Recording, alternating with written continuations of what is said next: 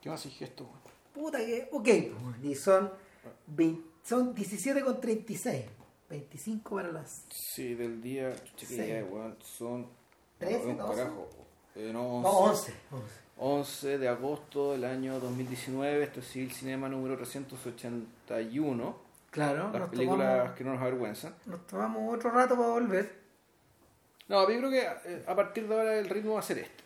Nah, no, sabe, no sabemos, weón. Pero No, bueno, estoy muy viejo estamos viejos, weón. Cago todo, weón. Además, para que el podcast siga existiendo, weón, tiene que tener menor velocidad. Baja, baja intensidad. Mm, Baja y- intensidad. Cada, vez más baja intensidad. Cada vez más baja, pero más largo. Y, Bueno, y hasta que pase lo que Tiene que pasar.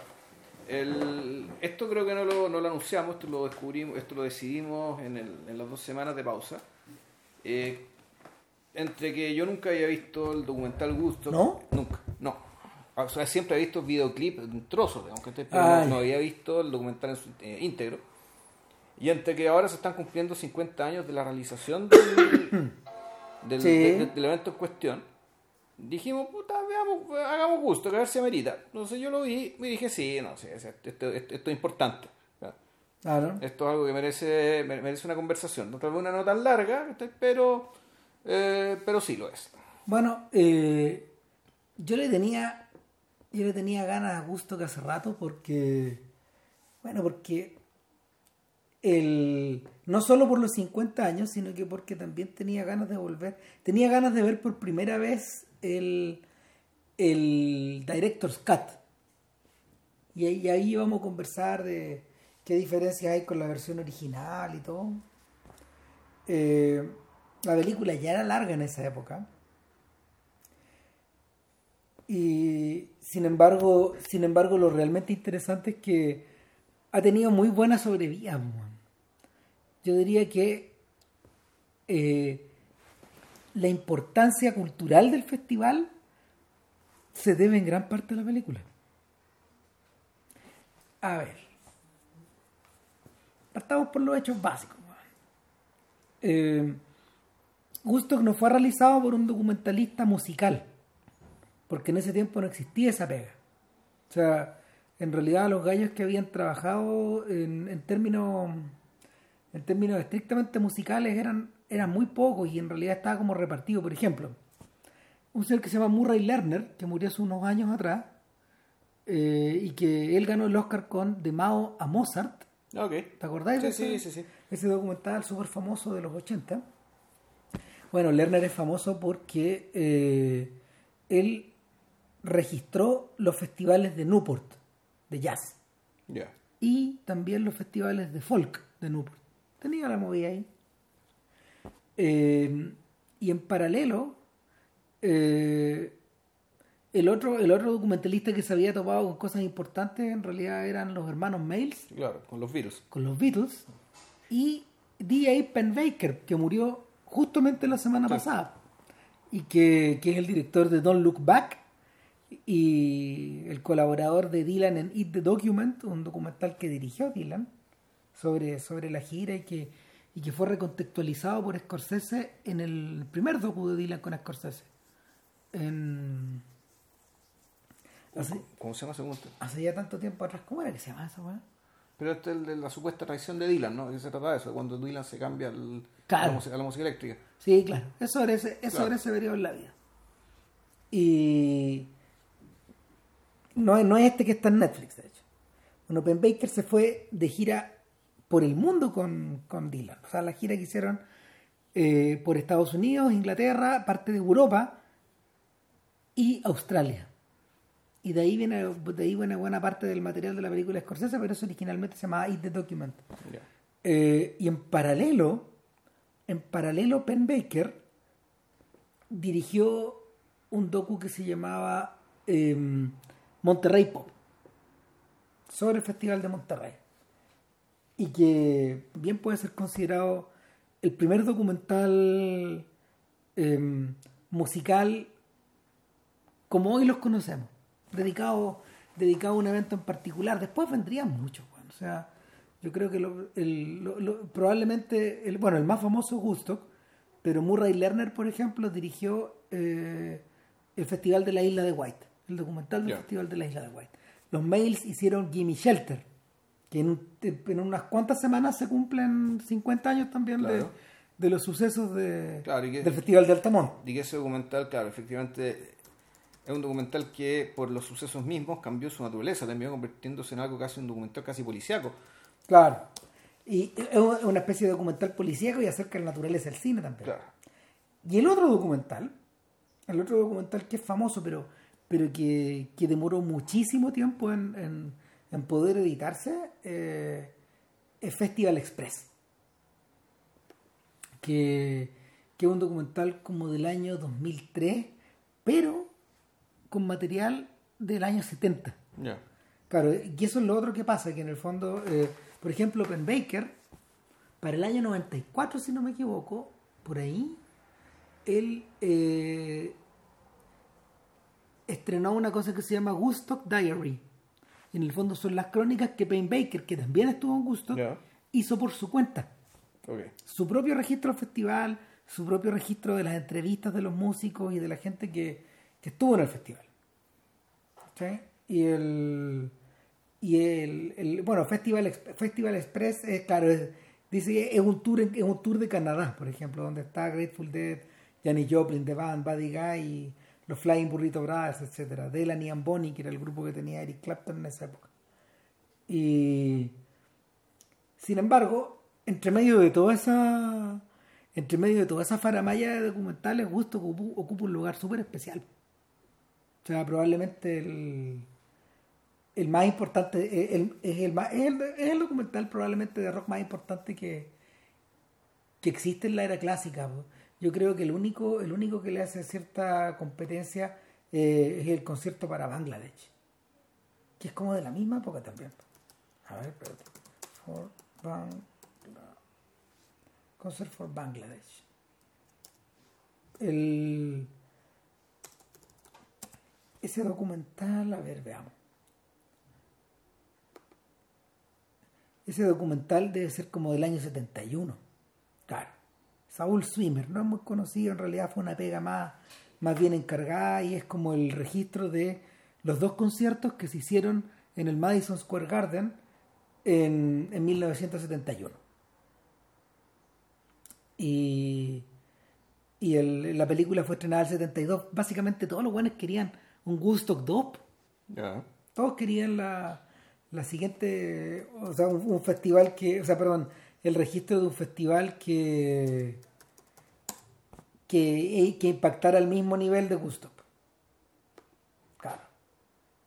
En estricto rigor, eh, el festival tiene, o sea, eh, el título completo es Woodstock Three Days of Peace and Music y fue encargado, si mal no recuerdo, eh, por los fundadores. Los fundadores convocaron a... ¿Cómo se llama? Los fundadores convocaron eh, Michael Lang, Artie Kornfeld y los otros dos socios. Convocaron a Michael Badley, que era un, un- un documentalista eh, con con experiencia filmando gente joven, películas políticas. Eh, es un- Michael Badley es como un contemporáneo de Jim, de Jim McBride. ¿Te acordás que hablamos sí. de, McBride eh, cuando, cuando comentamos este, este filme, el, el diario de Michael Holzman, Michael Holzman Diary, un podcast súper Sí. antiguo, eh, acerca de esta película que es clave en esa década porque en el fondo...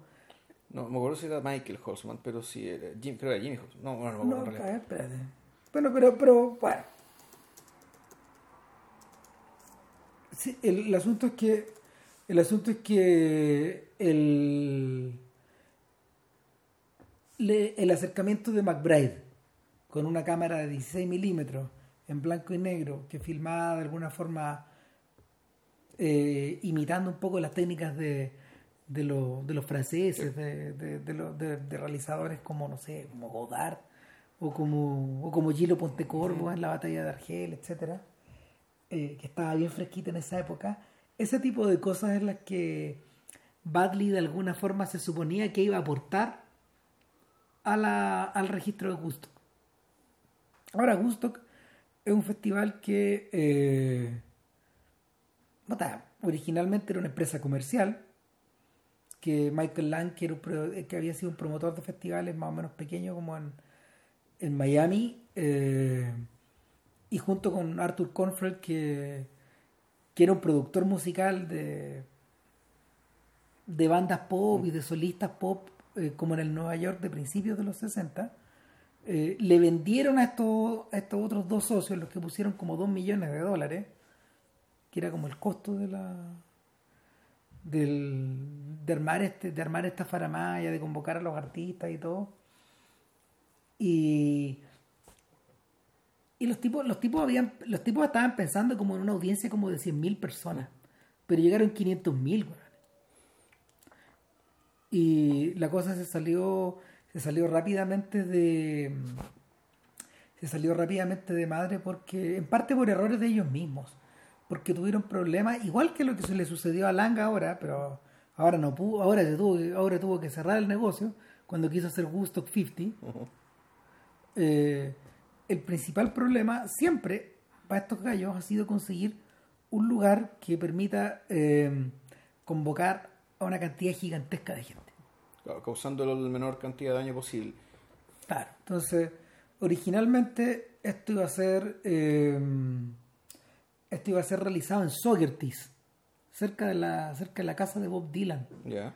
Eh, esto es upstate New York, que es al norte al norte, En el estado, del estado de New York. claro, en el estado de Nueva York y claro, Sogertis, eh, es una es una comunidad media agraria donde The Band y Dylan grabaron las basement tapes en, en Big Pink, esa casona grande que tenían. Pero los sacaron cagando. De hecho, el propio Dylan, weón, eran los guanes que no querían ni ver de cerca a estos gallos. Mm. Cerca de su casa, cerca de cerca de la calma que había podido obtener eh, a partir de, no sé, de, de, de- de 67 para adelante, ahí medio recluido. 66, 67. Y, y en una mm, en intentos desesperados, Lang y Kornfeld consiguen em, consiguen que un que que les den permiso en Bethel que, que también es un lugar de la cercanía y esto, estaban por tener estaban por tener el concierto en tal parte no me acuerdo dónde digamos pero también era una también era una granja grande los tipos estaban buscando básicamente explanadas que fueran dedicadas al pastorío Claro. pastoreo No al cultivo. no, y necesitaban pasto en el fondo. Y, y finalmente dieron con la granja del viejo Jasburg, que era un que era un granjero, eh, era un campesino dedicado a la producción de leche. Ahora, en la granja, granja de Jasburg no se hizo el festival, sino que se hizo como en su patio de atrás, gigantesco, que era un enorme, era un enorme, eh, em, ¿cómo se llama? era un- era una enorme lengua de terreno que no, no era una explanada, sino que era un Era anfiteatro. un anfiteatro natural. Entonces, Entonces pusieron el, el concepto del escenario abajo. claro, y está, y la gente ubicada en una ladera, larga, larga, larga. Eh, atrás del escenario estaban todo lo que tenía que ver con la producción, Claro. lo- los artistas, el, el- el pequeño helipuerto que crearon para que para poder traer y llevar y traer gente. Claro, eso es para el equipo que organizaba, pero y detrás de la explanada estaba la ciudad. Y, y, y el, pero una de las cosas que los separaba era una, una laguna grande, que era la laguna Filipini. Claro, donde Que- se iban a bañar los cabros. Y además había una empalizada que separaba a la, Claro, al, ¿cómo se llama esto? al, al- al escenario. que la construyeron a la última hora. Claro. Se llama Peace Wall, así se llama. Y el... Ahora, nadie había intentado construir una cosa de esa forma. ¿Por qué? Porque había otros lugares donde se habían hecho festivales, por ejemplo, aprovechando que tenían tenían una, una gran cantidad de terreno, las pistas de carrera. De hecho, Altamont es una pista de carrera. Eh, Michael Lang quería hacer Gusto 50 en una pista de carrera, de hecho, y le fue mal. Eh, algo, un, un- efecto similar acá, digamos, podría ser eh, el Club Hípico.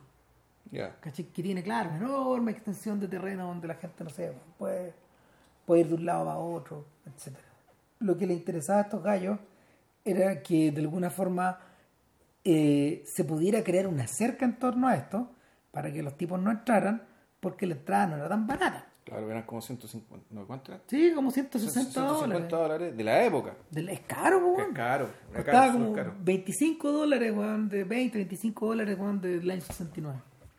Mm. Es caro, o sea, eh, es como, puta, es como una entrada a la palusa. Mm.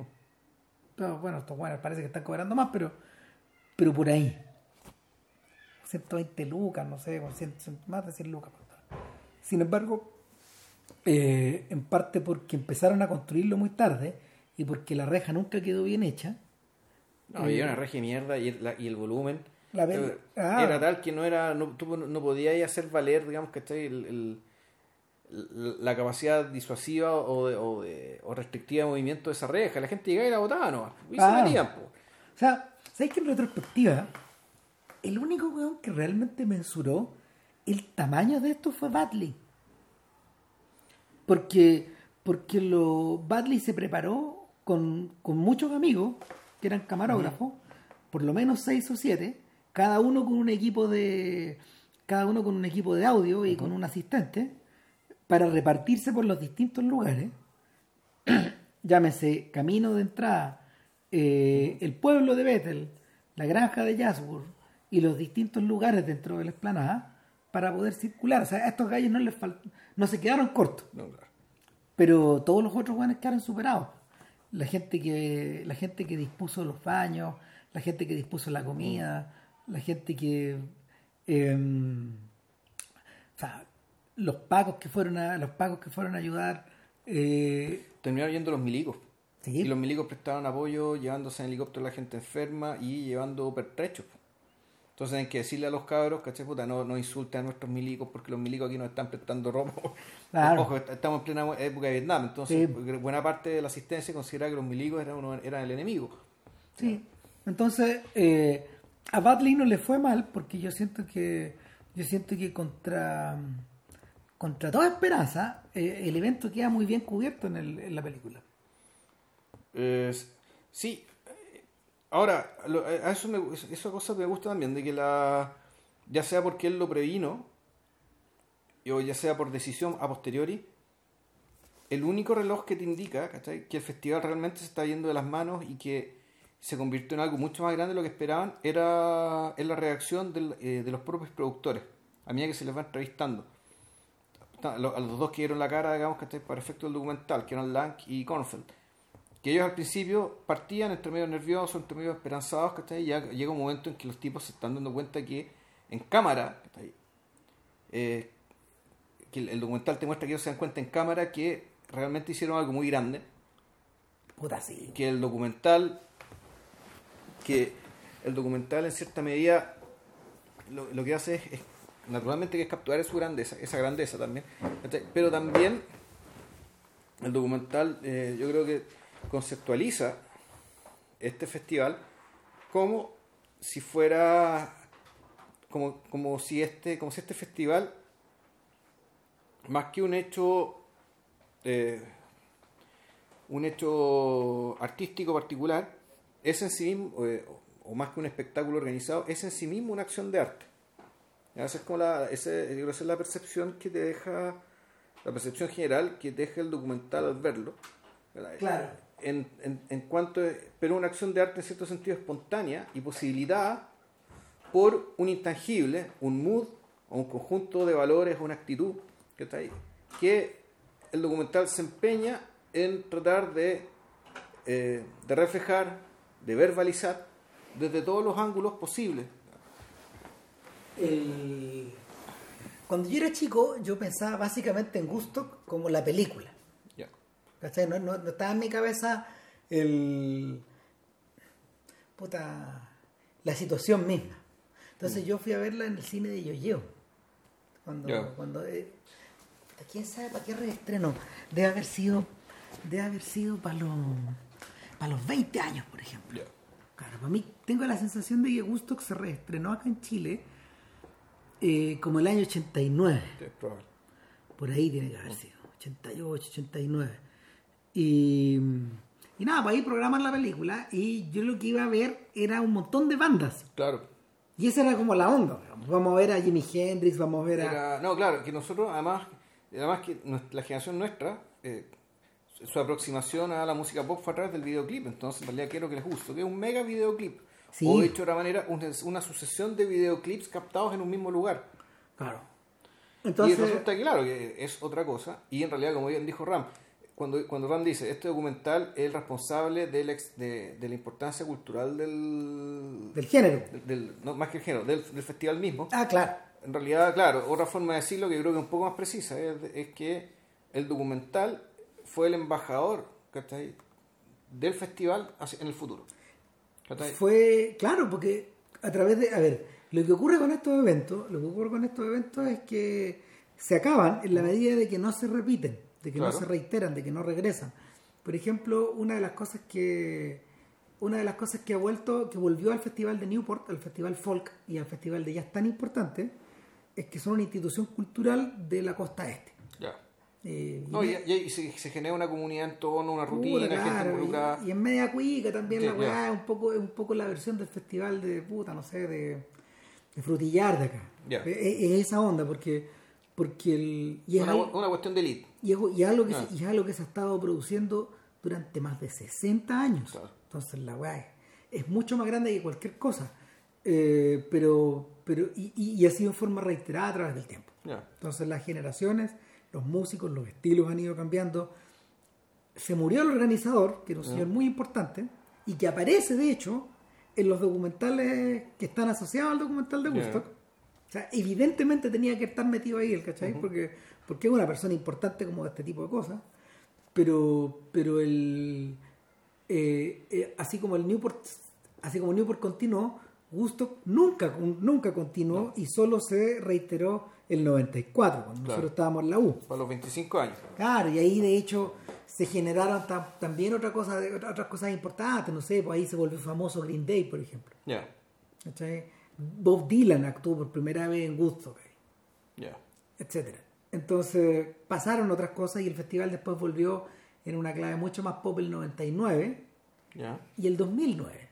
Entonces, eh, Lang en su cabeza, eh, obviamente, teni- obviamente iba a, a reiterar la, a reiterar el llamado. Lo que pasa es que él nunca calculó cuánto iba a cambiar la industria entre el 2009 y el 2019. Sí, claro.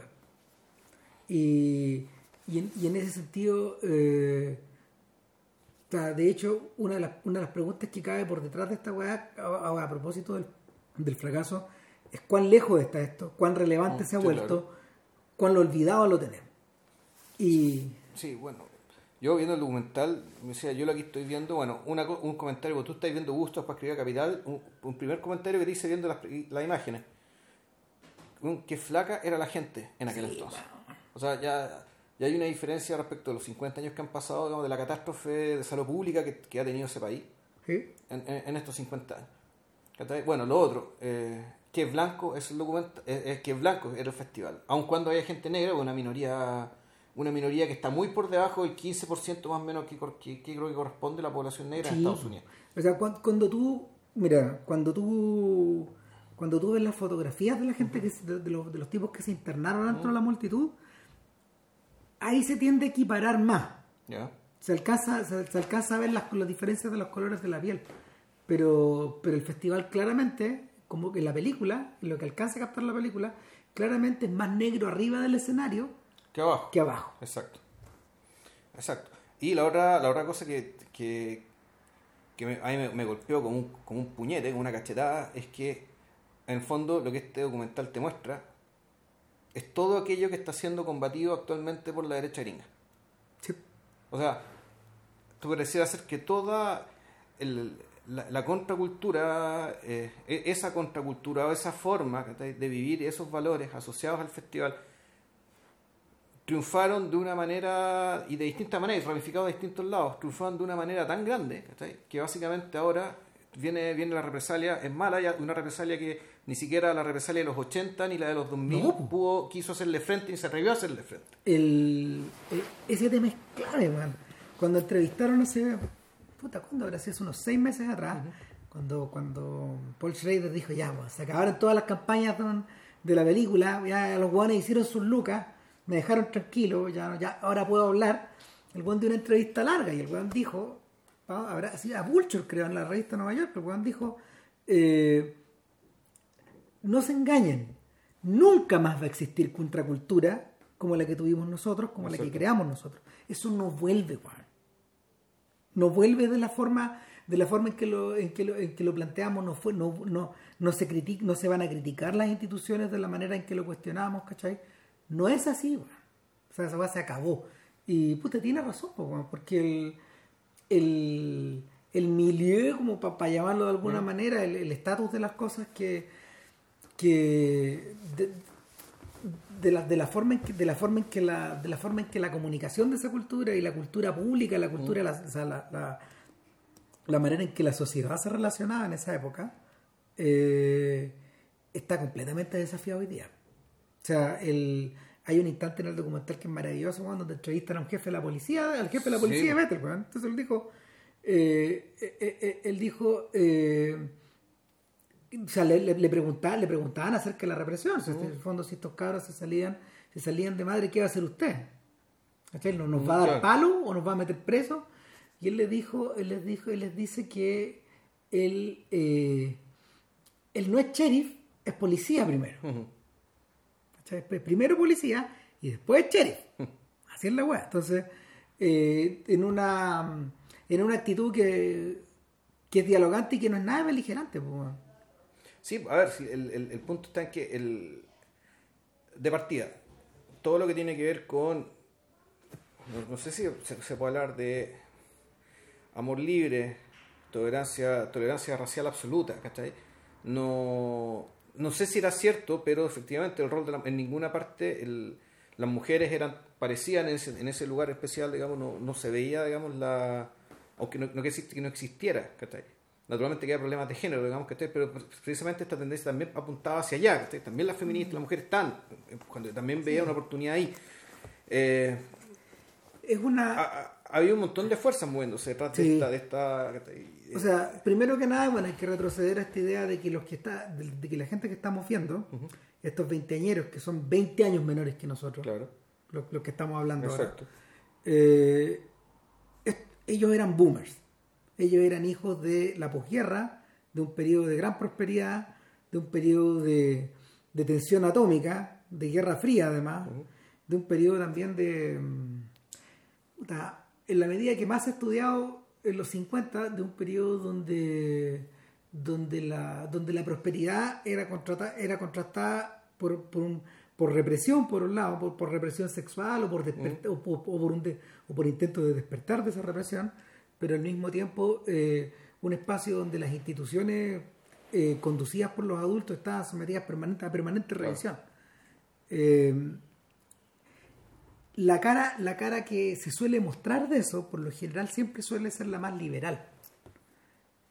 uno suele olvidar que el mundo de William Buckley y de Gore Vidal y de toda esa gente, que, aunque venía de la izquierda eran conservadores, también estaba presente ahí, también estaba jugando su, también estaba jugando su papel. Cuando Gustock se, cuando Gustock se, se, se, celebra, se produce, se realiza, cuando Gustock se realiza, claro, eh, el primer intento de cubrir el festival eh, es cubrirlo desde los adultos. Eh, la mirada esta weá descontrolada que se está produciendo allá al norte y que y que en el fondo es una crisis sanitaria por un lado, es una crisis de... Es catástrofe nacional, las dos son, son catástrofe. Y el documental también, una de las primeras voces que empieza con las que empieza a conversar son voces de adultos, de los viejitos que van a recibir, la, gente de esta comunidad que, va a recibir a, esta, a esta millonada de cabros. Y sucede que, para sorpresa, para sorpresa mía como espectador... La gente no está tan preocupada. Tú lo que te encuentras es al revés, un una especie de. Vengan. una especie de optimismo premoderno, un, un, optimismo eh, y una buena fe, una creencia en la buena fe del otro. yo creo que por, por, raro que fuera, por joven que fuera, por melenudo que fuera, por coloría que fuera su camisa. o sea, muchas de estas actitudes caricaturescas que se atribuyen digamos, a, a, la, a, la, a, la, reacción de los adultos respecto a lo que eran estos cabros, ahí yo no las vi. Hay un señor que la, que la exhibe. Claro, claro. Uno. El resto... Pero, pero, pero un que está confrontado inmediatamente, no estés pensando acaso que tu hijo, que está en Vietnam, no estaría acá, weón, le dice. Si se conocen, pues, weón. Se conocen estos Mm. Sí, gallos. pues, el, claro. el- el vecino al frente. Exacto, entonces le digo, pero piensa en tu hijo, weón, le dice. ¿Cachai? Y el otro güey ya no le puede decir nada, pues, weón. Sí. El... No, yo creo que yo creo que de cara a eso, y probablemente también porque estamos más cerca de esos viejos, weón, que de estos cabros, a estas alturas del partido, eh, puta, yo creo que uno de los rasgos que a mí misma me conmueven de la película, weón. Esta sensación de que, puta, vienen, pues. Sí, o sea, lo que te sorprende un poco la generosidad, la, magn- la magnanimidad, ¿cachai? Eh, El discurso de que se manda Yasur, weón, que manda, que entra Sí. diciendo el viejo, yo no soy una persona que le hable, weón, a 10 ni a 20, imagínense a 100 mil. claro, a el medio di- millón. Puta, el discurso es extraordinario, weón. Es extraordinario, weón. Eh, En su brevedad, en su sencillez y en su elocuencia. Es fascinante, weón.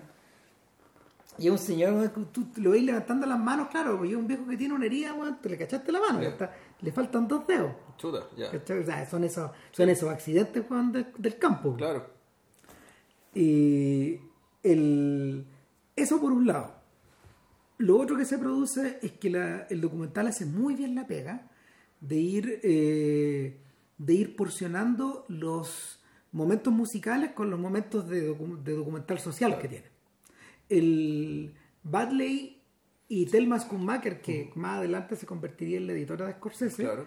ellos Y- diseñaron... Y con un Scorsese que era asistente de dirección en exacto, película. que estuvo en gusto. Sí, ¿no? tuvo gusto. Como asistente de dirección trabajando con Warlick. Claro, eh, el- estos gallos diseñaron una, una estructura narrativa que también está dividida en tres días, pero que hace algunas trampas. Sí, porque están, alterados los. Claro. Sí, están alteradas ciertas cosas. Una cosa que me llama la atención es que alguien le pregunta, bueno, ¿y, esta y la música, las, las letras, de qué hablan? Bueno, hablan de lo que está pasando. Y lo dicen de una manera súper de lo que está pasando. ¿Y qué es lo que está pasando? Y ahí las canciones empiezan a hacer la pega, Sí. a explicarte qué es lo Ahí que está a pasando. hacer la pega. ¿Cachai? ¿Qué es lo que está pasando? O sea, el- Y eso que está pasando, y ahí vuelvo al, al concepto de, de acción de arte, ¿cachai? Es absolutamente coherente.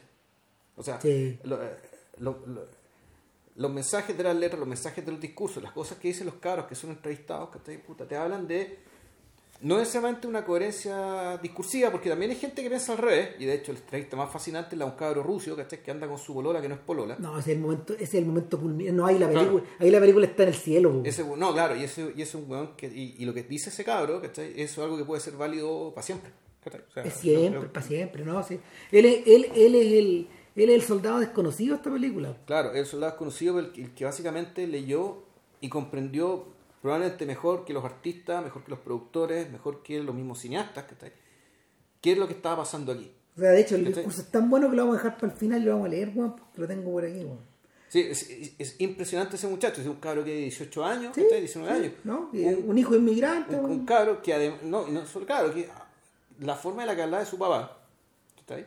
Es tal que tú incluso admiras el papá también. Sí, weón, porque en el fondo, en el fondo, el, el ahí- ahí es un auténtico hijo de su padre, ese Sí, weón, po. weón. O sea, sobre todo de cara a, la- a lo que le ocurre a, a- a la chiquilla, digamos. Mm. Una de las una de las cosas que una de las cosas que quita el aliento de esto y es impresionante, weón, es impresionante la energía la energía que se libera el 68 en ese país, aquí, en Francia, weón, en, en Japón, en, O sea, en claro. to- en todos esos lados. La revolución dentro de la revolución. Claro, continúa ardiendo acá y, y de hecho eh, puta, pasan tantas cosas juntas. weón. Bueno, primero que nada, weón, eh, los gringos estaban focalizados weón, en, la, com- en la comunicación de llevar el hombre a la luna Claro. a mediados de julio.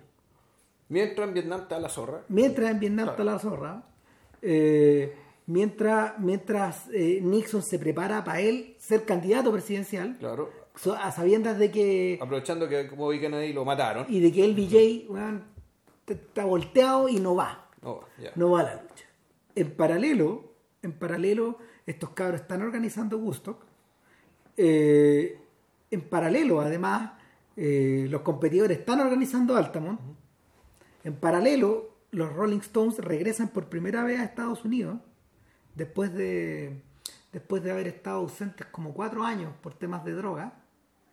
En paralelo, los Beatles están eh, encerrados en el estudio grabando Abbey Road. El, el viernes pas- recién pasado se cumplieron 50 años la de la caminata. Claro. Cada vez que ya bueno, hay que sacar la foto, ya 10 minutos. y sa- salieron por fuera, Claro. porque no daba más la weá. Entonces, eh, el, y en paralelo, en paralelo, Peter Fonda y Denny Hopper estaban estrenando Easy Rider, Easy Rider, ya. un podcast de- del año pasado, ¿no? Sí, o principios de año, ya no me acuerdo. Pero bueno, el punto es que eh, hace unos días atrás, en la revista Nueva York, creo, New York, en vulture.com, eh, entrevistaron a entrevistaron a Fonda. Y Fonda, Fonda eh, recordó esa línea que comentamos en el podcast. We blew it. La cagamos, sí. La cagamos, pues, weón. Entonces, Fonda le dice al periodista en un momento de la, de la entrevista, por favor díganme que no la cagamos. Y, y, y se refiere, bueno, se refiere a todo lo que ocurrió en estos 50 años, a la gran farra, Claro. en el fondo, a la gran farra, weón, de, puta, de las instituciones del país, pero eh, en principio se refiere a ellos también, pero claro, es la, es la gran pasada de cuenta esa generación, finalmente. Eh, en parte por eso yo encuentro que es tan impresionante que eh, aparte de las primeras canciones que uno va escuchando, lo primero que uno escucha, lo primero que uno escucha en Gustock es Long Time Gone, Claro. que, que es una canción de Crosby, Still y Nash, que no está graba, que no, que no está la, la versión que escuchamos, no es de la grabación del, Claro, documental. no fue, no, claro, no es la grabación que se cantó en el documental, sí que el, el- el festival sí que se cantó. Claro, sino que esta graba está sacada del disco y puta, y es una canción sobre Vietnam. Mm. Es una canción que, que Crosby que Crosby escri- escribió sobre Vietnam y que insólitamente este weón la fue a revivir weón, hace una semana atrás al show de Jimmy Fallon. Eh, 50 años después, donde, cuando estamos en la misma, weón. Claro. Donde este weón, claro, la canción dice, puta, falta tanto para el amanecer, weón, que no se preocupen. Long time gone lo que viene. ¿Cachai?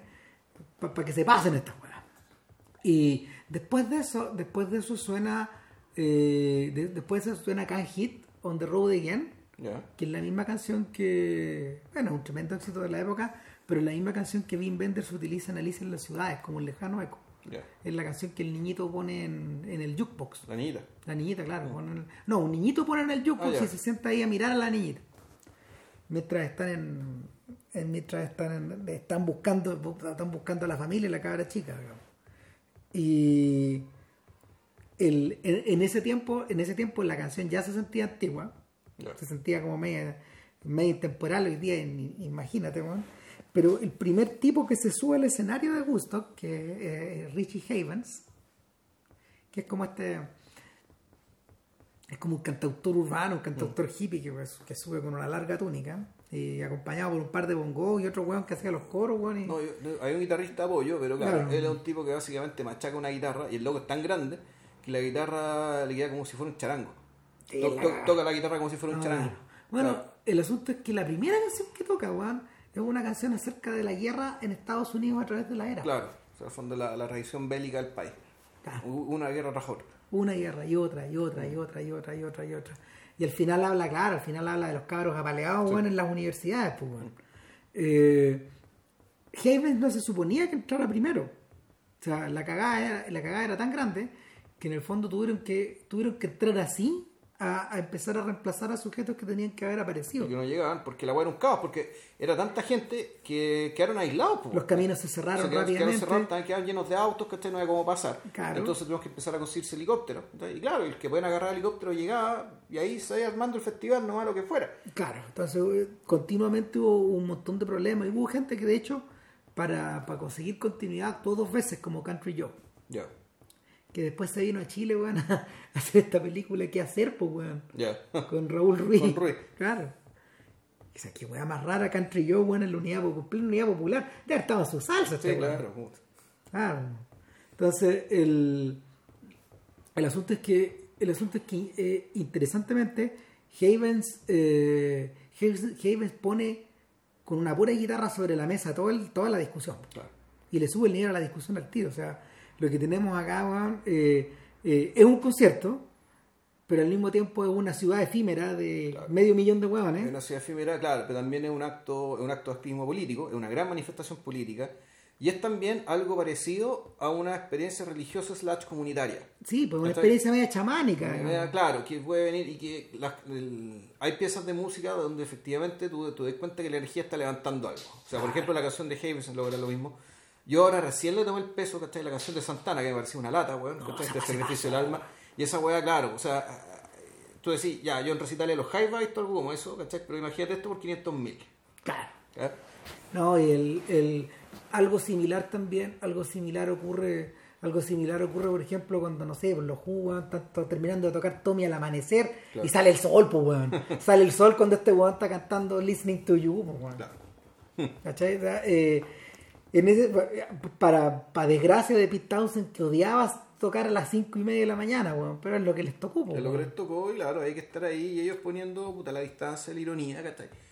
Dentro de esta, dentro de esta gran manifestación, donde claro, eh, no todos eran conversos, tampoco como ya hablamos, y No. también el, pero estaba pero bueno, era un espacio para esa libertad también, para reírse del propio festival o para cuestionar ¿cachai? la figura, el- la figura de, del artista de rock en estos espacios masivos, ¿cachai? capaces de movilizar políticamente a la gente. O sea, en ese sentido, el documental, es el, el documental eh, es lo bastante grande como para hacerse una crítica a sí mismo adentro, po, weón, durante la película, weón.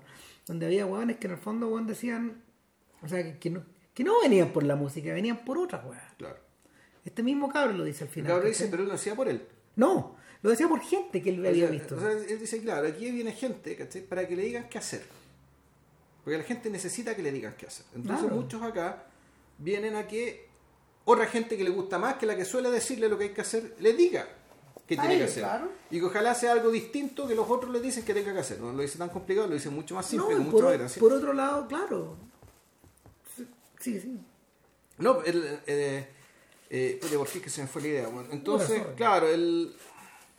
Mira, Michael Lang en el documental es un weón que súper cabro también. Sí, po, Súper cabro, weón. Que Mira, que mira la cámara, weón, con. con desconfianza. ¿no? Si Mira la cámara con desconfianza, weón, porque puta. puta, eh, el, cuando están armando la weá, estos weones están corriendo contra el tiempo, a lo mejor están filmando weas que no deberían estar filmando, ¿cachai? La weá que. Este escenario rotativo que suponía que tenían, rotó una pura vez y cagó, pues, Ah, weón. Entonces, weas de esas le- les pasaban. Y, y el, el mismo, el mismo eh, parece aceptar esta lógica de que esta weá hace rato dejó de ser un simple, un simple show musical.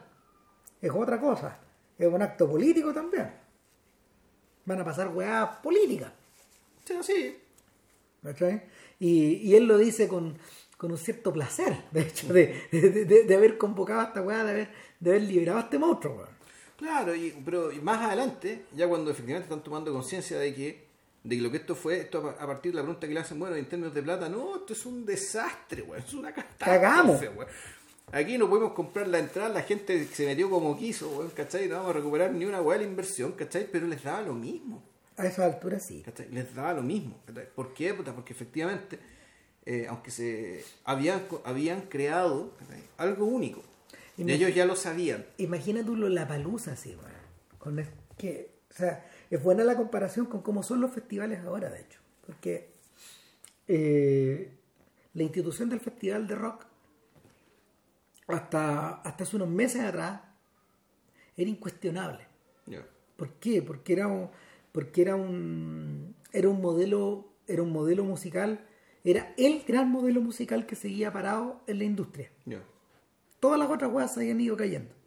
Se cayó la industria del disco, se cayó la industria de los agentes, se cayó la industria del. Puta. Se cayó la industria de la superestrella.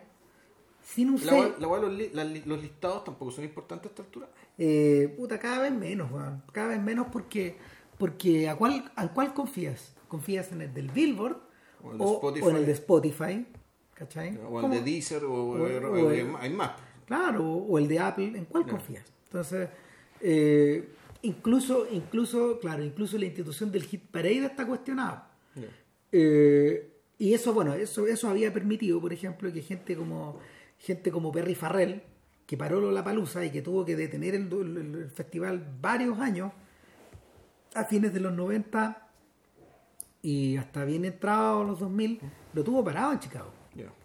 Eh, pero después lo revivió. Con, con, una, con una tremenda... Y lo franquició. Y lo franquició con, una, con una tremenda... O sea, Una con tremenda edición, sí. Una tremenda edición, o sea, y no, y por un lado, por otro lado, podéis decir, este buen, este buen, este buen responsable, pues.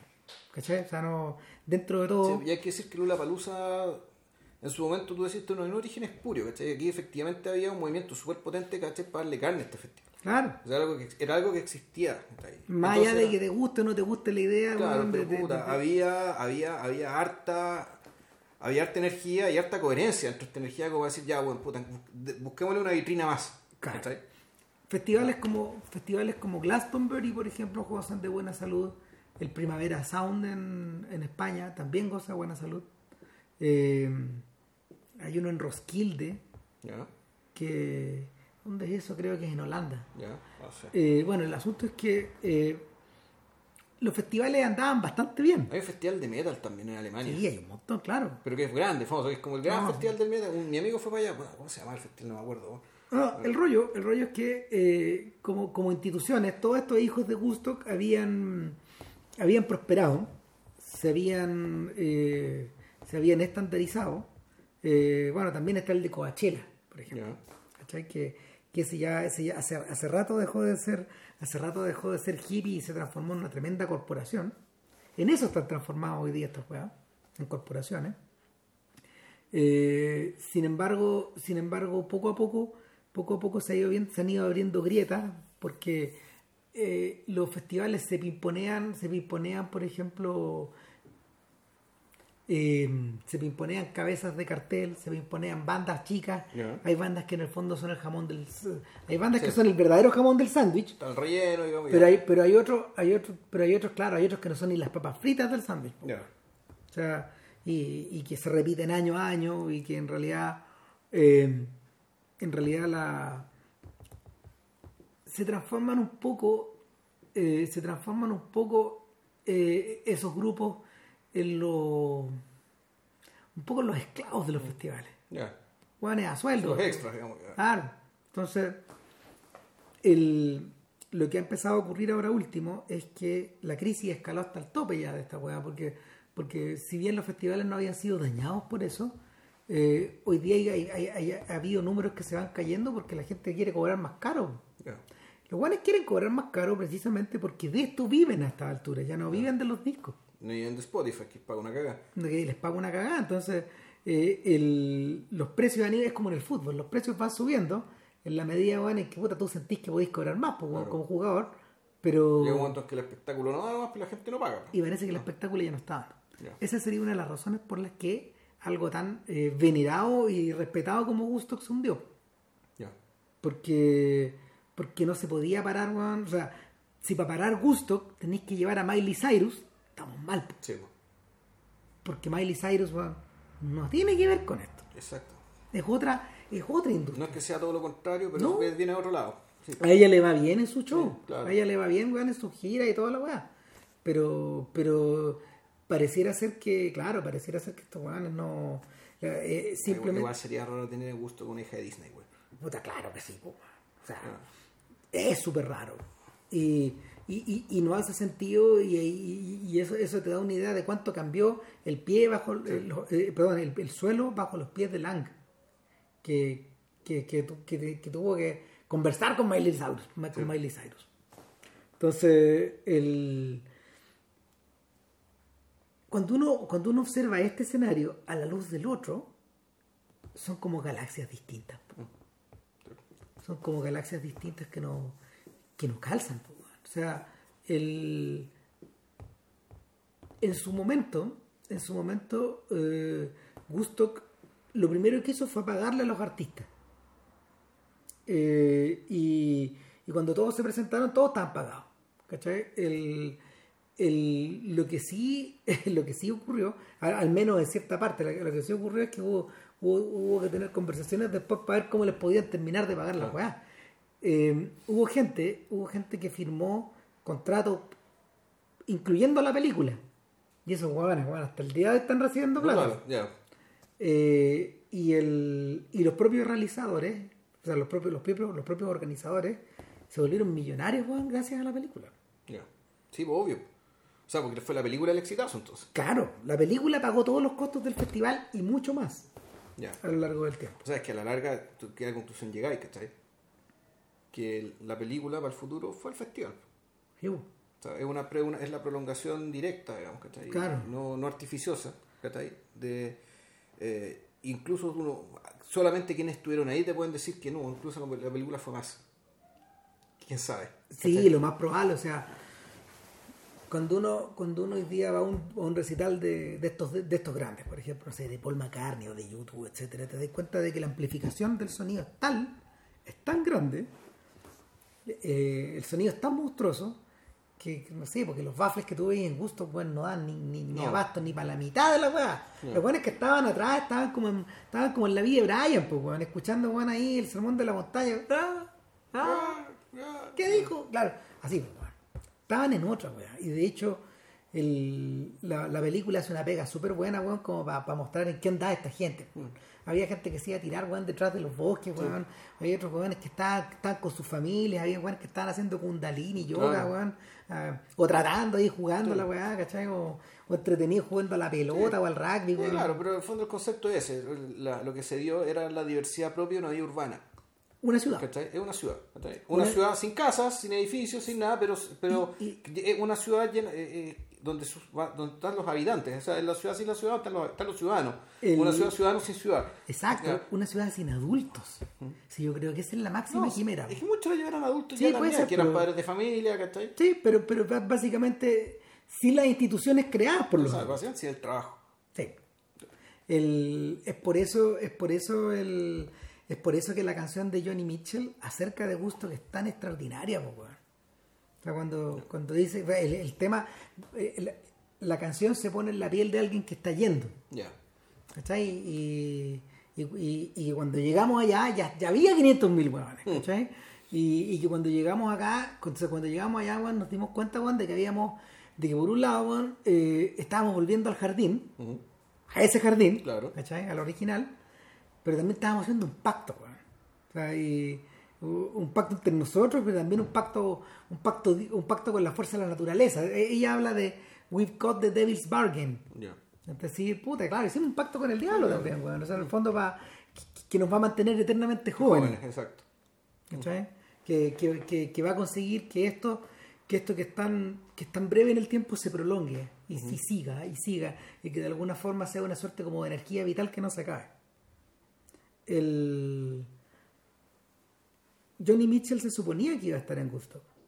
Y su representante le dijo que se iba a ir con Crosby, de hecho, porque era, en ese tiempo era pareja de Nash. Ya. Y, y su primer disco había sido producido por Crosby. Y se iban a tomar el helicóptero, y, y el, el agente de ella en un, en un último momento se asustó porque dijo, Johnny tiene, eh, tiene que presentarse en el show de Dick Cavett, que era como el portavoz de esta juventud de esa época. Eh, la noche después no va a alcanzar a llegar. No llega. Y la bajaron. Cagazo. Cagazo, pero por otro lado, una bendición, porque esta buena vio la weá vio la por la tele. Ya. Y en el fondo fue, tuvo la distancia para cacharse, Él vio, ella vio lo que vio el resto del país. claro, y, Ya. y, y- y al mismo tiempo para cachar lo que se había perdido. Como para mensurar esta sensación de, de, que, de que en realidad eh, lo- los gringos tienen esta frase, you had to be there. O sea, tendrías que haber estado ahí para entender, Claro. weón, cómo era esta weá. No, pues, weón. En este caso, no. También podíais entender esta weá no habiendo estado ahí. O sea, es que. O sea, yo creo que hay cosas que tú puedes entender, pero no vas a entender lo mismo que el que estuvo ahí. No. Puede ser que entiendas más, puede ser que entiendas menos, puede ser que entiendas otras cosas, ¿cachai? Pero claro, o sea, el hecho de haber estado ahí y haber estado muy atento, en el fondo no es solamente estar, sino que estar atento. Y eh, es el design, digamos, el, el- el Sí. design. Estoy ahí y estoy consciente de que estoy aquí y estoy preocupado de qué significa que esté aquí. Eso, puta, claro, solamente se puede obtener estando ahí. Como ese momento alucinante de la película, weón, cuando, puta, no me acuerdo si es Lang o Cornfeld, weón, o Chip, el weón que está diciendo, el, el, el weón que es el locutor, pues, Que el weón. locutor, weón sin dientes, ya más viejo, que estés con un gorro, weón, Weón, sí. que, que era, que era el property master, en el fondo, él, él, él, el que construyó el escenario. Ya. E- Eran los tramoyas. Él era el jefe de los tramoyas. Oye, vos tú tenés buena voz. Pum, se le encajetaron Claro. la weá el resto del festival. Entonces, claro, y dan los avisos de utilidad pública. Puta, el Pepe, weón, que se junte con tal persona en tal lado. Claro. ¿cachai? Claro, la ciudad, po. Hay un ácido raro dando vueltas, Claro. una weá de café, no se lo toman. No se lo toman. O si quieren se lo toman. Pero ahí ven ustedes. Pero, claro, Claro, entonces. Claro, en un momento esa voz, weón, u otra voz puede ser la de Lang, dice, weón, puta, si nos concentramos lo suficiente, a lo mejor estas nubes que vienen acá, weón, no nos mojan, po, No, weón. claro. No Y- rain, no rain. Claro, y ahí, está el momento, es el momento también de religioso Claro. del- y del voluntarismo, Sí. de la voluntad. Que no nos weón, que, Que no nos claro. Y tú dices, claro, eso fue, creo que fue el segundo día en que llovió. Llovió, llovió dos días. Ya, Llovió, llovió en el segundo y en el tercer día. ya. Entonces ahí llovió y efectivamente tú, tú hay un momento en que ¿cachai? la, básicamente este grupo de gente ¿cachai? Por, su, por su mera voluntad está convencida de que puede, puede tener la lluvia. Ya, te pasaste. Claro. Entonces decís, no, esto está bueno, realmente estaban en otra. Sí. Y no- necesariamente están drogados, weón. Esta No. es otra cosa. Claro, era otra cosa, ¿cachai? Y donde tampoco había ningún, necesariamente ningún líder carismático empujándolo a hacer eso, ¿cachai? Sino Aquí era- no había un Saibaba, weón, Claro. no había un Maharishi, no había un Gugú. Pero había un, había un indio, ahí, era Sí. Shankar que está ahí o no. Tocó Shankar. Tocó Shankar, pero no sé si eh, había un Y señor tocó, indio. y tocó bajo la lluvia, weón. Ya, chuta. Esos weones tocaron bajo la lluvia completo. ¿Qué les iba a molestar? Esos weones viven en la Sí, lluvia. claro, es un, un goterón, no, una, Nah, una llovizna, eso para ellos, bueno, claro. monzón, puta. Entonces, el, claro, esto, bueno, esto, esto- esto- o sea, el, da la sensación, da la sensación de que la, la cantidad de estímulos que vibraban ahí detrás de esta gente era tal que, claro, con la presencia de los indios, con la presencia de los mexicanos, la presencia de los latinos, del soul, la presencia de, ¿cómo se llama este weón? De, mm, de los tanto de los tipos que están arriba como abajo del escenario, eh, todo, todo apunta a pensar que, claro, este, este era, este, este era una recre- es una especie de recreación de una mega ciudad, Claro. como Nueva York, Sí, una pero una ciudad, la ciudad utópica, una Claro. ciudad, claro, la, la ciudad de Dios. Y esa, y esa ciudad de Dios, en cierto sentido, claro, se convirtió, pues, insisto, eso permutó, eh, entró a Estados Unidos. Entró. Penetró a Estados Unidos de manera subterránea, escondido detrás de la derrota política, escondido detrás de, de la comercialización, como decían los prisioneros, ¿cachai? Pero aún así entró, y eso es lo que hasta ahora está siendo combatido. El, entró, entró hasta tal punto de que, eh, no sé, o sea, no, no- no hay que ser ingenuo, si el, eh, eh, y manteniendo, manteniéndonos dentro del mundo, o sea, solo limitándonos a, la- a este punto de vista audiovisual, si ustedes repasan para atrás la cantidad de podcasts que hemos hecho sobre esta gente, Sí. es alucinante, weón. Porque, porque ellos no solo le dieron forma al siglo XX audiovisual, a la segunda mitad del siglo. XX audiovisual, sino que de alguna manera ellos todavía están todavía están operando por detrás. Eh, y, el, y el abanico es muy grande, desde, el- desde los libertarios como Clint Eastwood, que son directos tributarios de esta gente también. Así la, la, la, la imaginación, el, el- el imaginario de fines de los 60 también incluye a Harry el Sucio. Incluye, a- incluye, incluye a este weón, o incluye la, la neurosis de Woody Allen, o incluye la, ¿cómo se llama? La, las lógicas tribales de las lógicas tribales de Scorsese y el artificio de Spielberg. Entonces, eh, es- esas cosas están eh, esas cosas están vivas ahí. Sí, yo creo que a esta altura ya deberíamos meternos en una en la decisión estética que, que, que implicó el, La filmación el misma. más, que, más que la filmación, el montaje.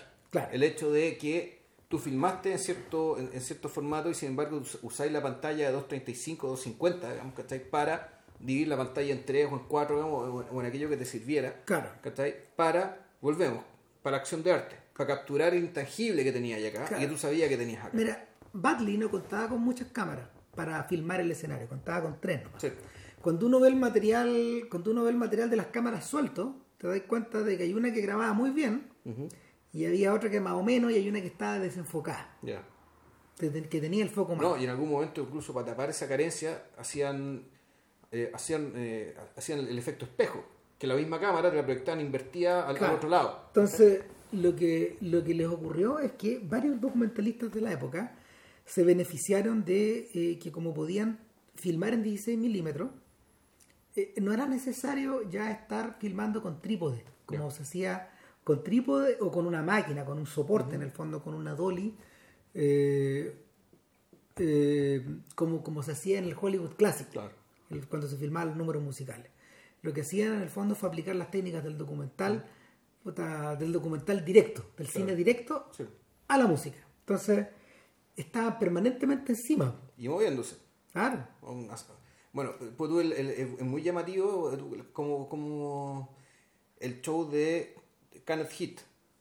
Ah, está impresionantemente bien hecho. Claro, pues, porque por ahí tenéis, claro, tenéis un frontman, ¿cachai? Que es un huracán, ¿cachai? Que es un loco bien gordito, ¿cachai? Con la tremenda barba, güey, y canta como un animal. Pues y la cámara encima, siguiéndolo, ¿cachai? Y siguiendo al loco que se sube al escenario y que la abraza, güey, ¿cachai? Y la cámara encima, como si fuera, claro, como, como si fuera periodismo, en el fondo, Sí. ¿cachai? Una filmación periodística, como siguiendo un hecho, siguiendo un futbolista o siguiendo una figura pública, digamos, ¿cachai? Claro. Que está siendo entrevistado, atacada. Donde, donde más se le fue en collera fue en la noche. Claro. ¿Cachai? Y ahí tuvieron severos problemas de iluminación. Y ahí tuvieron que, claro, apoyarse en los efectos que pueden generar las luces rojas y azules, ¿cachai? Y ahí Ah. darle realce a las figuras, ¿cachai? A través de, de, de ese recurso. Estas técnicas como expresionistas. Claro. Ahora, cuando Badley llegó al, con, con, con estas decenas, con estas, estos cientos de, estos cientos de carretes de 16, eh, revirtió, bueno, revirtió primero que nada a la técnica también del documental. Es decir, eh, ocupó a mucha gente, a, va- a varios equipos. Ya. de montajistas que estaban todos coordinados por Scott Macker ella en el fondo fue la que la que la que, la que fue ordenando toda esta weá. No tenían mucho tiempo porque el, el contrato de, de los productores con Lang y, y que estaba y el contrato con la Warner Brothers con Jerry Weintraub que era es divertido porque Weintraub, Weintraub es un personaje que en el fondo era un hippie era un hippie eterno.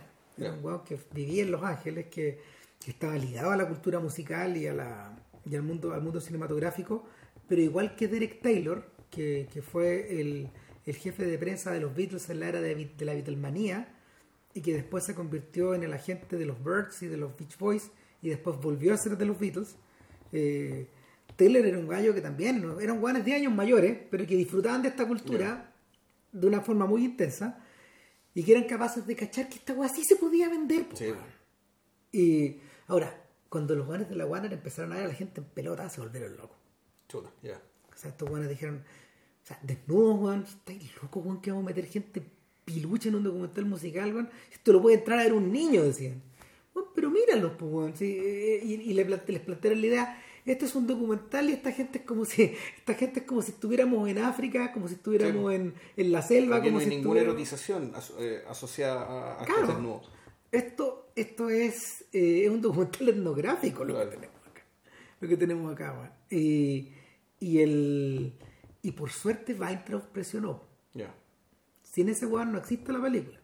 Entonces, el, el asunto es que eh, para ese entonces estos gallos habían tomado una decisión. Iban a trabajar en formato scope. Ya. Y así le iban a sacar. Eh, Y van a aprovechar el material yuxtaponiéndolo. Claro. Ya. Y, y ahí es donde se generaron estos efectos, claro, que tú mencionabas, que son los efectos de espejo o los efectos cinéticos, las tres cámaras a la vez, Exacto. o dos cámaras sobre un puro one, pero de, de- de- Y que de se funden, y, perspectivas y- y que- distintas. en ciertos momentos se funden entre sí. claro. Y, pero claro, hay- pero volvemos, todos esos, eh, son, esas son decisiones cinematográficas, propio del lenguaje cinematográfico, pero volvemos, están, están apu- apuntan hacia un objetivo. Claro. Y claro, el objetivo que uno cree entender pues, efectivamente es la captura de este intangible. ¿cachai? De El- este, de este, de este fervor. De, este fervor, de este de esta, de esta comunión, ¿cachai? pero que no es necesariamente uniformidad, ¿cachai? que hizo que, que permitió que existiera esta ciudad efímera de 500.000 personas, ¿cachai? que fue una zona de catástrofe, sin embargo, donde no, no quedó ni una cagada, pues. No, pues, ¿cachai? Pudieron convivir y, y, y básicamente el, el lo que decía Patti Smith, digamos, acerca de este, este contrato mutuo entre ellos y con el diablo. Para eh, vender hacia el futuro, ¿cachai? Eh, para ellos mismos, puta, el, el recuerdo de aquello que lograron y, y hacia el futuro, puta, esta utopía por efímera que fuera, ¿cachai? Y por lo tanto irrepetible. el uno de los temas que se ido reiterando una y otra vez en el podcast es el agotamiento de esta, a lo largo de los años, weón, es el agotamiento de esta energía. Ya. O sea, lo, primero la, yo me acuerdo que primero lo sintetizábamos en, en estos filmes del 68 en Europa, Ya. como la Grand Bouffe, como, Claro. la, la Comilona o... Claro, ahí, bueno, más que agotamiento y lo que llamamos era directamente, eso era el barroquismo después de la derrota. Claro. O sea, cuando la, la emancipación no se produce, ¿cachai? ya tú lo que hacías es suicidarte y retirarte con gracia. Claro, esa es la pri- y la y- gran buff era eso. Y esa es la primera weá que empezamos a discutir. Mm. Pero resulta que conforme avanzaba el tiempo, nos empezamos, cuando, cuando, cuando planteaste, cuando planteaste el tema del agotamiento eh, respecto de La La Land, Ya.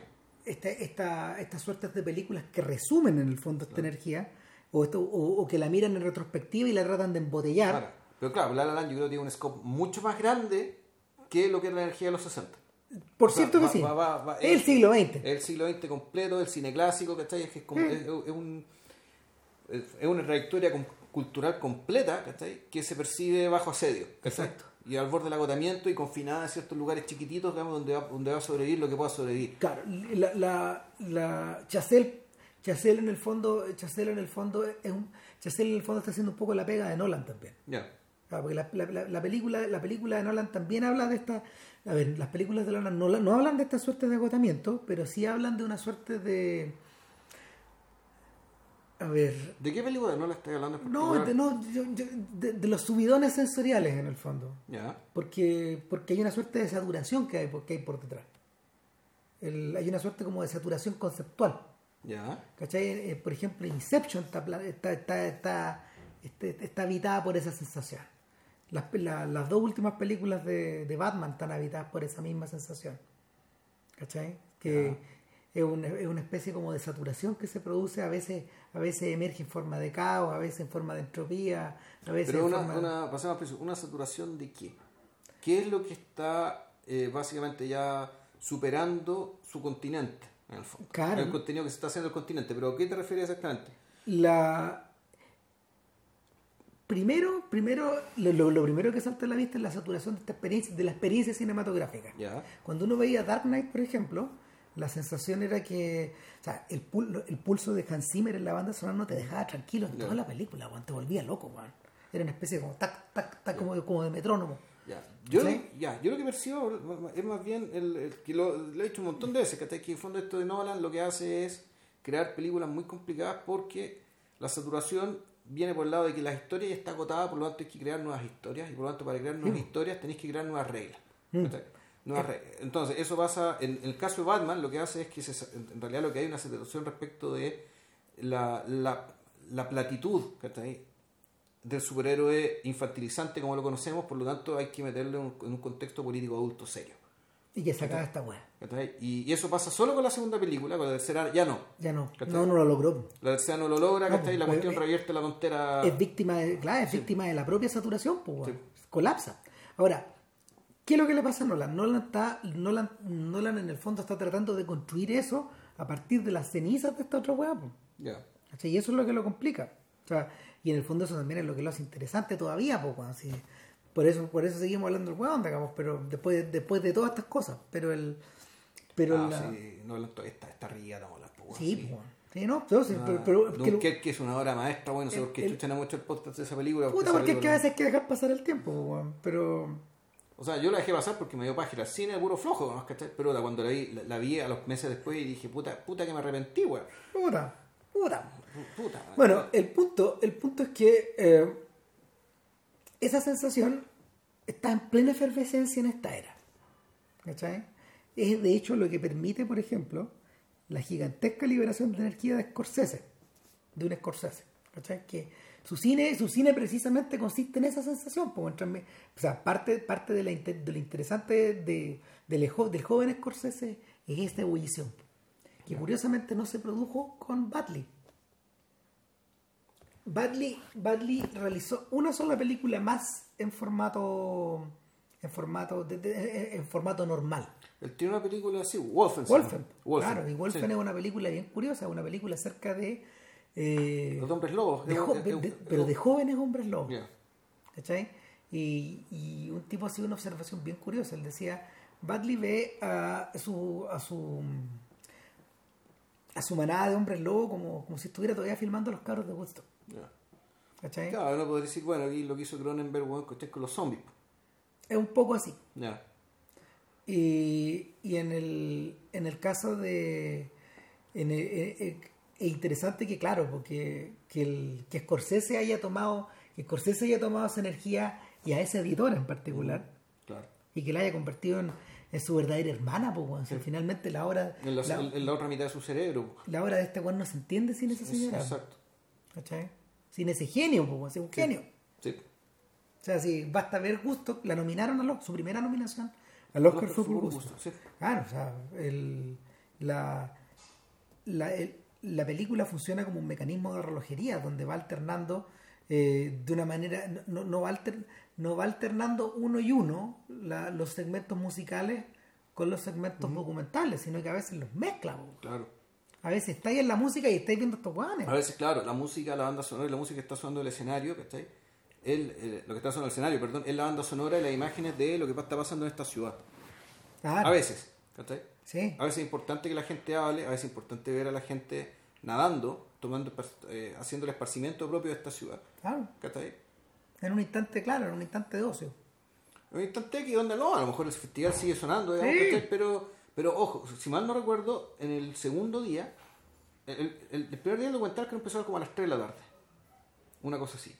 De ahí empezó el documental, empezó, perdón, empezó el festival y ahí empezó a hacer de corrido nomás, pues, los buenos se amanecían tocando. Sí, continúa, ¿cachai? continúa. Continuaba, continuaba, continuaba.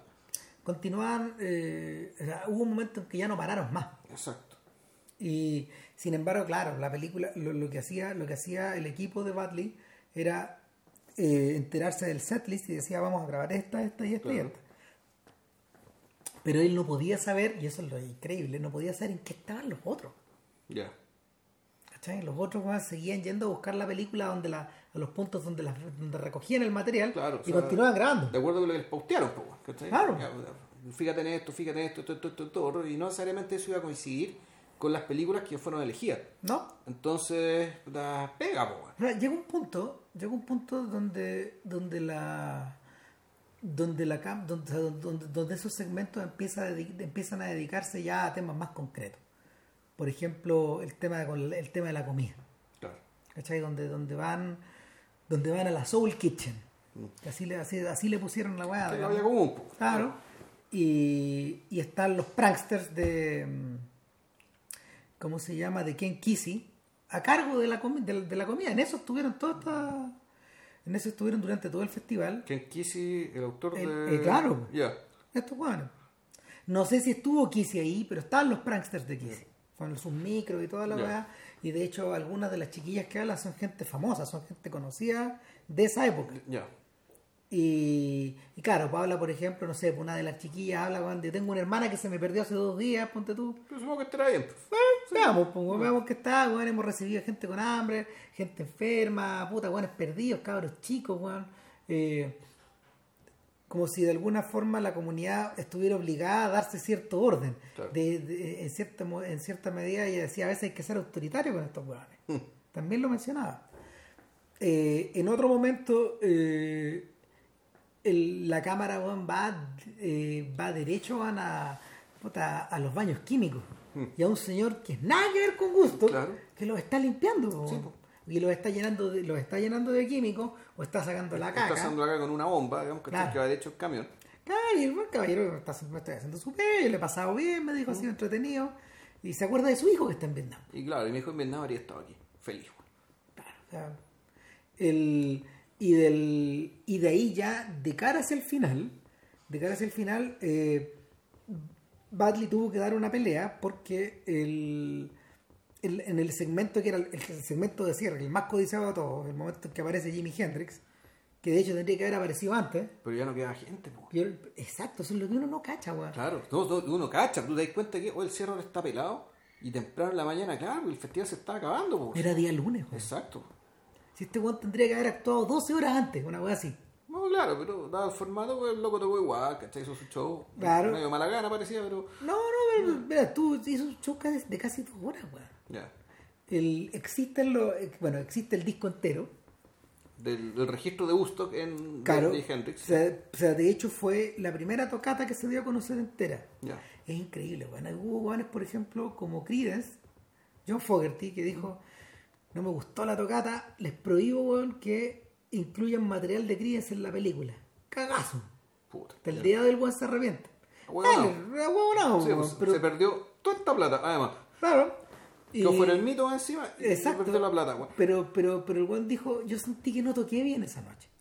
Ah, bueno, hay un argumento artístico. Pero claro, claro, no un capricho, porque como decía, pero, pero el Juan el, el- el Juan explicaba después, ¿cómo poder diferenciar esa weá? Yo no era capaz de tener la distancia para poder medir esta weá en mi cabeza, porque estábamos todos superados.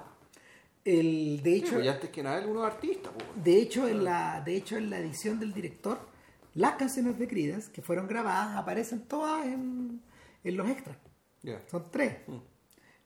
Esa es la raja, weón. Y suenan la raja. Bueno, en fin, el, eso por un lado. Y por otro lado, esta sensación de que eh, Lang estaba fascinado, weón, con la idea de que Hendrix actuara al final, aunque hubiera 30.000 personas nomás.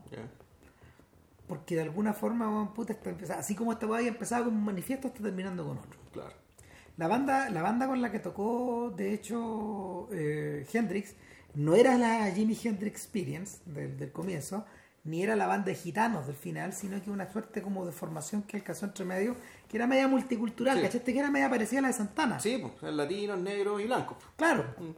Y, y este weón también vestía weón, con un Buffalo Bill, pues, Ya, con, sí, esta, con, esta, con esta Con esos flecos de cuero colgando. Claro, esta, weá- esta cosa media, esta cosa media india que en el fondo formaba parte también de su cultura o de lo que él le interesaba mostrar de su herencia. Porque él era, él era nativo americano también. También, pues, weón. y, y, y- y tenía un poco de blanco también. No, pero el apellido Hendrix es irlandés, de hecho. Claro. Entonces, el... la weá es que eh, cuando Batley está grabando esta weá, este weón toma la decisión de decir, weón, esto lo vamos a mezclar, weón, puta, con todo el desastre, weón, Claro. que, que, que dejó, weón, dejaron estos cabros, pues, weón. Y en su cabeza, weón, se imaginaba este montaje paralelo, pues, weón, a todo chancho, weón, de, de Hendrix tocando, weón, la weá. Y la gente, y ahí Y la gente recogiendo comida, basura. zapatos, cartones, ropa, weón. poniéndose estas Sí, pues, weón, en medio del barro. Y en la Warner le dijeron ni cagando. Esta weá, weón, es como si estuviéramos en Vietnam. No. Entonces weón dijo, bueno, por eso tiene que estar. Claro. Pues Vietnam es una selva llena de sangre, ¿cachai? Aquí lo que tenía sí Es basura. es basura, Pero, que claro, se puede mover. ¿cachai? Y inteligentemente Juan Batley dice, bueno, ahora ya de viejo, Juan dije, pero bueno, la gente produce música, la gente produce arte, la gente pro- produce ciudades, Juan, produce basura. Basura, obvio. Y, y no mostrar la basura, de gusto no mostrar la caca en el fondo. Eh, aparte, si tú al principio mostraste cómo se estaban levantando las rejas, tenías necesitáis... que mostrar cómo se cierra la web. Exacto. Exacto, entonces dice que est- estos buenos dicen que recién, ahora ya de, de viejo, produciendo la edición del 94, eh, ellos pudieron pudieron tener permiso de la Warner para reinsertar todas esas escenas. Ya. Era una canción más y un montón de escenas más, pero igual en mi cabeza yo, yo recordaba weón, la, la gran cagaza. A ti nunca se te olvida, weón, Sí, esa... no, claro. Bueno, es que además, y eso está, está un poquito después de la toma de helicóptero, la cenital, Sí. que te muestran desde el escenario, ¿cachai? Y a una velocidad tal que pasan muchos segundos donde sigue habiendo gente, sigue habiendo gente, sigue habiendo gente, Claro. sigue habiendo gente. La pantalla llena de gente. Y claro, y, Llena y- gente. y es una suerte de flashback en el fondo. Llena de gente. Porque esa llena de toma cenital, es del principio. Desde el principio, claro. Claro, cuando, cuando estaba todo vibrando. Hasta Y- que llega a la ciudad, ¿cachai? Que son las, entre comillas, la ciudad, que son unas poquitas casuchas, ¿cachai? Donde está, no sé, Claro. pues la- el, el hospital, donde está el doctor, donde está la gente dando comida, weón, ¿cachai? Qué sé yo. Exacto. Y el. Y claro, después de, después, después de eso, ahí es donde te hace sentido el himno americano tocado Sí. por Hendrix. Entonces tú decís, este Juan también entendió. Claro. O sea, que, claro, no sé, gente como Grail Marcus ha dicho, claro, lo que, lo que hizo Hendrix en ese momento, porque Marcus también tuvo gusto. Claro, lo que hizo este weón, en el fondo, era. eh, fue deconstruir esta canción, pues, weón. Convertirla, weón, convertirla en un, ba- en un baño de napalm. Que tú no sabes, claro, tú no sabes si esto es una parodia, es una parodia así para reírse, Sí, o, un homenaje. o es un sarcasmo para insultar, pero la conclusión a la que llegáis es que, bueno, además, esto solamente se pudo haber hecho ahí, Solo ahí. solo ahí. Entonces, en ese sentido, esta película es profundamente gringa en el mejor sentido posible. Claro. Resume, resume todas las contradicciones de, bueno, ese país, de esa generación, de la que la precedió y de la que la, Claro, de, de la- y- y y- de la que vino. y también, sin siquiera mencionar el resto del mundo, ¿cachai? Puta, era el centro del mundo, ¿cachai? Y en ese Sí. momento, ese lugar, Era el centro dentro de ese país, era el centro del mundo, en esos tres días. Fueron el centro del mundo, no sé, no sé si, no sé si todo el mundo. Pero era el centro de Occidente. del, no, no solo eso, sino que además era el centro de un algo ¿cachai? que siguió existiendo bueno, por muchos años más y que ahora se está muriendo. Y está siendo, está siendo atacado bajo asedio, ¿cachai? Con, ojalá para erradicarlo. Eh, y el. O sea, eh, eh, es re interesante que el. Esta suerte como de concertación de ideas en torno a cierta. a cierta. mm, a ciertos derechos básicos o a ciertas virtudes que existen entre la, entre la gente sean precisamente las que están siendo excavadas ahora. Sí, claro. Y, y de alguna manera, de alguna manera lo que estamos presenciando es como la, el desmembramiento de esto. Literalmente es como que le sacaron una pierna, un brazo, la cabeza. Claro, o sea, el- puta, la- las relaciones fraternales entre hombres y mujeres, jóvenes, viejos, ¿cachai? Gente de distintas razas, digamos, lo que, lo que, lo que se ve en esta película, que es lo, esta película, que, que es lo que está ahí, es lo que ahora está siendo atacado, ¿cachai? No así que está siendo arriba, pero está siendo atacado. Claro. Ya. Y, y eso hace que el, el documental tú lo ves ahora y efectivamente se ve. eh, No, no así que se filmó ayer, ¿cachai? Pero lo que te están hablando y lo que el documental se hace cargo es algo que no, que no, no ha caducado en absoluto. No, no, sí, el, el- eh, yo diría que eso lo vuelve, lo, lo- lo vuelve doblemente, doblemente inquietante. Claro. Y, son- y, y eso no tiene necesariamente que ver con el hecho de, haber, de, su, de su capacidad de prolongar la existencia del festival en el tiempo, ni el alcance del festival en el tiempo. ¿cachai? Son como dos fenómenos distintos, son dos virtudes distintas. El documental las tiene las dos. Sí, el, el memorialismo en torno a Gusto, de hecho, es una weá que, bueno, comenzó en el 94 y que de alguna manera culminó en 2009 eh, con, lo- con los 40 años y, puta, se convirtió en una súper buena industria.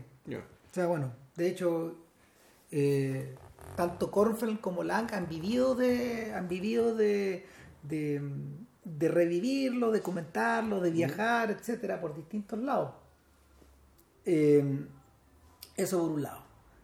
Pero, pero por otro lado también fue una súper buena industria, por ejemplo, para los tipos que tenían los derechos de la película, que era la Warner, y sobre todo para la para la gente que para la gente que comerció con la banda sonora. Paréntesis, siempre siempre se ha criticado el sonido de gusto. Porque era, era- era- fue grabado en unas condiciones casi artesanales Sí. Por un tremendo por un tremendo sonidista pero al mismo tiempo por un por un weón que, que que tuvo que tratar de hacer un milagro con esta weá ahora Sí. por primera vez este mes creo que en la próxima semana se edita se edita la colección de 38 discos De todo lo que se tocó en gusto. de todo lo que se grabó solo, les faltaron solo como tres temas, ponte tú. ¿Cachai? Pero, pero claro, eh, eh, entonces la pregunta que cabe es, ¿qué es eso? ¿Es un artefacto para especialistas? ¿Es un artefacto para, ¿cómo se llama? ¿Para antropólogo? ¿Para, para, para musicólogo? ¿Para el, para el ultimate fan? ¿El, el, el- fan que lo tiene que tener todo?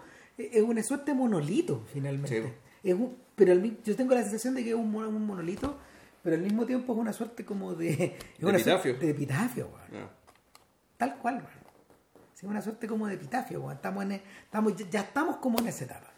Y, y por lo mismo las palabras del cabro chico, de este ruso, que, había, que había llegado... Que, que la, que leerla supuestamente. Que claro, a ver, si me, a ver si me carga la weá, digamos, pero, pero el, por lo mismo, claro, la- pero por lo mismo las palabras de este cabro chico, weón, son tan importantes porque la, estos weones recogen, la, recogen el testimonio del cabro, eh, recogen el testimonio del cabro cuando van camino a gusto. Claro. Entonces, el, el cabro en un momento le dice a la persona con la que está hablando, yo no sé si llego, eh, si no sé si ella y yo llegamos, porque viene con una niña. Claro.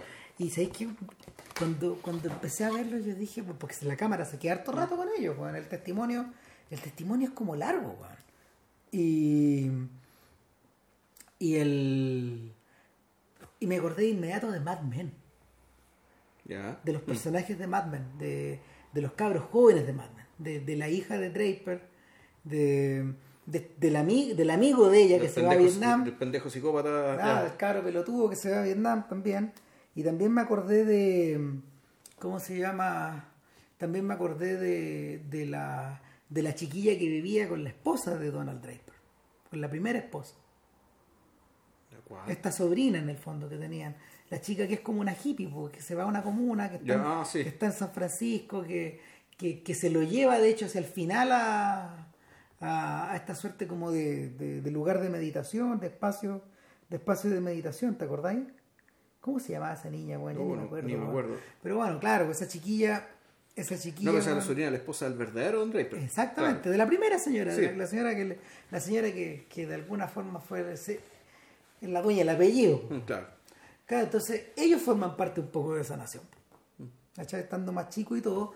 Y claro, la- lo, lo que tenemos ahí es esta, esta suerte de Adán y Eva, eh, un poco así. Sí. Eh, la chiquilla dice que no ha visto a sus padres en caleta de rato porque sus viejos no están de acuerdo claro. con esta weá. Con su forma de pensar ni vivir. Exacto. Eh, y por otro lado, el por otro lado, el cabro chico cuenta esta historia, de que, bueno, no sé, mi papá ha tenido una vida muy distinta a mí. Mi papá llegó a este país como inmigrante. Eh, Para que yo tuviera un montón de oportunidades. Claro, y, y yo siento que me la, él me las ha dado de alguna manera. No sé, no sé si está tan de acuerdo de las cosas que yo he hecho, pero sí me dio esta libertad de poder de poder hacerlo. Pero respeta el hecho de que si me dio esta libertad, yo la estoy ejerciendo. Exacto. Claro. Claro, entonces, dicho eso, este weón, puta, dice, hay mucha gente que está viniendo hacia acá en busca de alguna respuesta, viajando en busca de aquellos que supuestamente la tienen, pero en realidad creo que no hay ninguna. Claro. ¿Ustedes creen que 300.000 personas iban a llegar hasta acá solo por la música? ¿Es tan importante la música? No creo. Hoy la gente no sabe realmente cómo vivir o qué hacer. Tratan de entender y aferrarse a algo. Creo que la gente vive así, perdida. Y cuando dice eso, puta, yo me acuerdo de Holden Caulfield, me acuerdo de me acuerdo de Sal Paradise, me acuerdo de estos, de estos drifters, de, de los beats, del propio Salinger y no sé, que gente, gente como gente como los protagonistas de Midnight Cowboy, gente como, como los protagonistas de de, de, de ¿cómo, cómo se llama? De Five de Easy Pieces. de Five Easy Pieces, de Espantapájaros, pero ¿sabéis qué? También me acuerdo, de My Own Private Idaho, de esos cabros. Esos cabros que siguen igual perdidos en el camino. Que en el fondo están unidos, están unidos eh, emocionalmente con esta gente.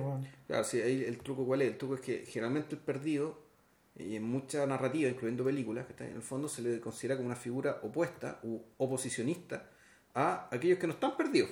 Entonces el punto, el, el- el milagro de gusto podría ser que, ya, bueno, aquí tenéis 300.000 personas que en el fondo est- están perdidas. Tal vez no lo sepan, ¿cachai? o no, no, no, no lo visualizan del todo, ¿cachai? pero eh, es, el momento de fraternidad que te permite, que te permite saber que puta, no eres tú contra el sistema, por decirlo de una manera bien, bien básica, sino que en realidad, puta, en realidad todo el sistema y toda la gente que lo compone, ¿cachai? está más o menos igual que tú, ¿cachai? por algo están acá. la, la ficción efectiva acerca de eso, todo, o sea, que, que, que Gusto consigue encarnar eh, a, a propósito de esta, de esta sensación de estar perdido, es que claro, eh, también corresponde hacer esta, hacer, hacer eh, también corresponde la idea de ser eternamente joven. Claro. Sin embargo, sin embargo, Luego que este cabrón dice, uy, ¿qué haces para el futuro? No, es que esta otra cosa que dice este festival, que la gente cree que con esto se va a cambiar cosas, ¿cachai? que va- va- esto se va a convertir en un movimiento político, yo creo que están equivocados. no, Eh, aquí, aquí lo que yo aspiro, en realidad lo que tenemos que aspirar todo en realidad es, lo- lograr ser un ser humano. ah, Que, y, y, y weón, y, bueno, ¿y ¿qué, qué, cabe, Claro. qué cabe- decir después de eso? Sí, ¿cachai? Salvo decir, bueno, este cabrón está en la. Eh, puta, en, en la privatización. Este, este cabrón está privatizando algo que a lo mejor no es privatizable. Bueno, ahí está lo discutible. Ah. Pero la, ahí, ahí lo, lo impresionante era la preclaridad de este muchacho tan joven, que tira estos dos, tres, cuatro conceptos ¿cachai? tiro. en dos o tres minutos que está hablando, tampoco es tanto. O sea, Ram dice que lo que dice es largo, en realidad no es largo, lo que hace es muy denso. Hay muchas ideas y muchas intuiciones brillantes, algunas de ellas muy, muy afines a lo que está pasando y otras que como ya mirándolo de soldado y con Claro. sospecha al mismo tiempo. Sí, y, nu- y nuestro Adán se, se desaparece, no Claro, vuelve. No vuelve, no lo vemos se más. sumerge en la historia, se sumerge, weón, se Claro. sumerge de verdad en el siglo XX, weón. Exacto. Se deshace. Pienso, no sé, yo pienso en esa, yo, yo pienso en la foto de este, de este detenido desaparecido en. El que está mirando la cámara. Claro, y, y nos mira weón, con esa preclaridad, pues. Esto, yo estoy aquí, esto es lo que está pasando, Claro. yo voy hacia allá, vengo de acá. Claro. ¿Cachai? Eh, estoy. Mm. Entonces, puta, el... ahora que estamos, ahora que estamos, ¿cómo se llama? En el, en el umbral de este desguace. De este desguace de, este, de esta cultura, de estos valores, de esta gente, eh, donde finalmente van, probablemente van, no sé, ¿qué va a quedar parado de ahí? man? No, Eh, o sea, lo que, lo que va a pasar y lo que debería pasar es que de otra manera, en el fondo, lo que el, el temor atómico, que uno también, el temor atómico tú lo, tú lo sentías ahí, ¿cachai? Y esta va a volver en la forma del temor ambiental. sí. Y, va y, y- y- y- eso se va a reencarnar, ¿cachai? De otra manera, con Es otras fuerzas, lo- con otros discursos, ¿cachai? Con, or- con otro tipo de personas. Claro, es decir, el, el reemplazo de el reemplazo de On the Road eh, de Kerouac es The Road de McCarthy. de McCarthy. Sí, puede ser. Claro, eh, Mm. eh, básicamente vendría a ser eso. Y, y se viene pesado. No, no, sí, no, se en la noche. Bueno, dicho esto, Dicho- puta, cerramos. Cerramos el pues, podcast, no tenemos ninguna idea de qué vamos a grabar, ni cuándo vamos a grabar. No. Pero tú sigue, ¿eh? volverá. volveremos. Ya, chao. Que estén bien, cuídense. Chao.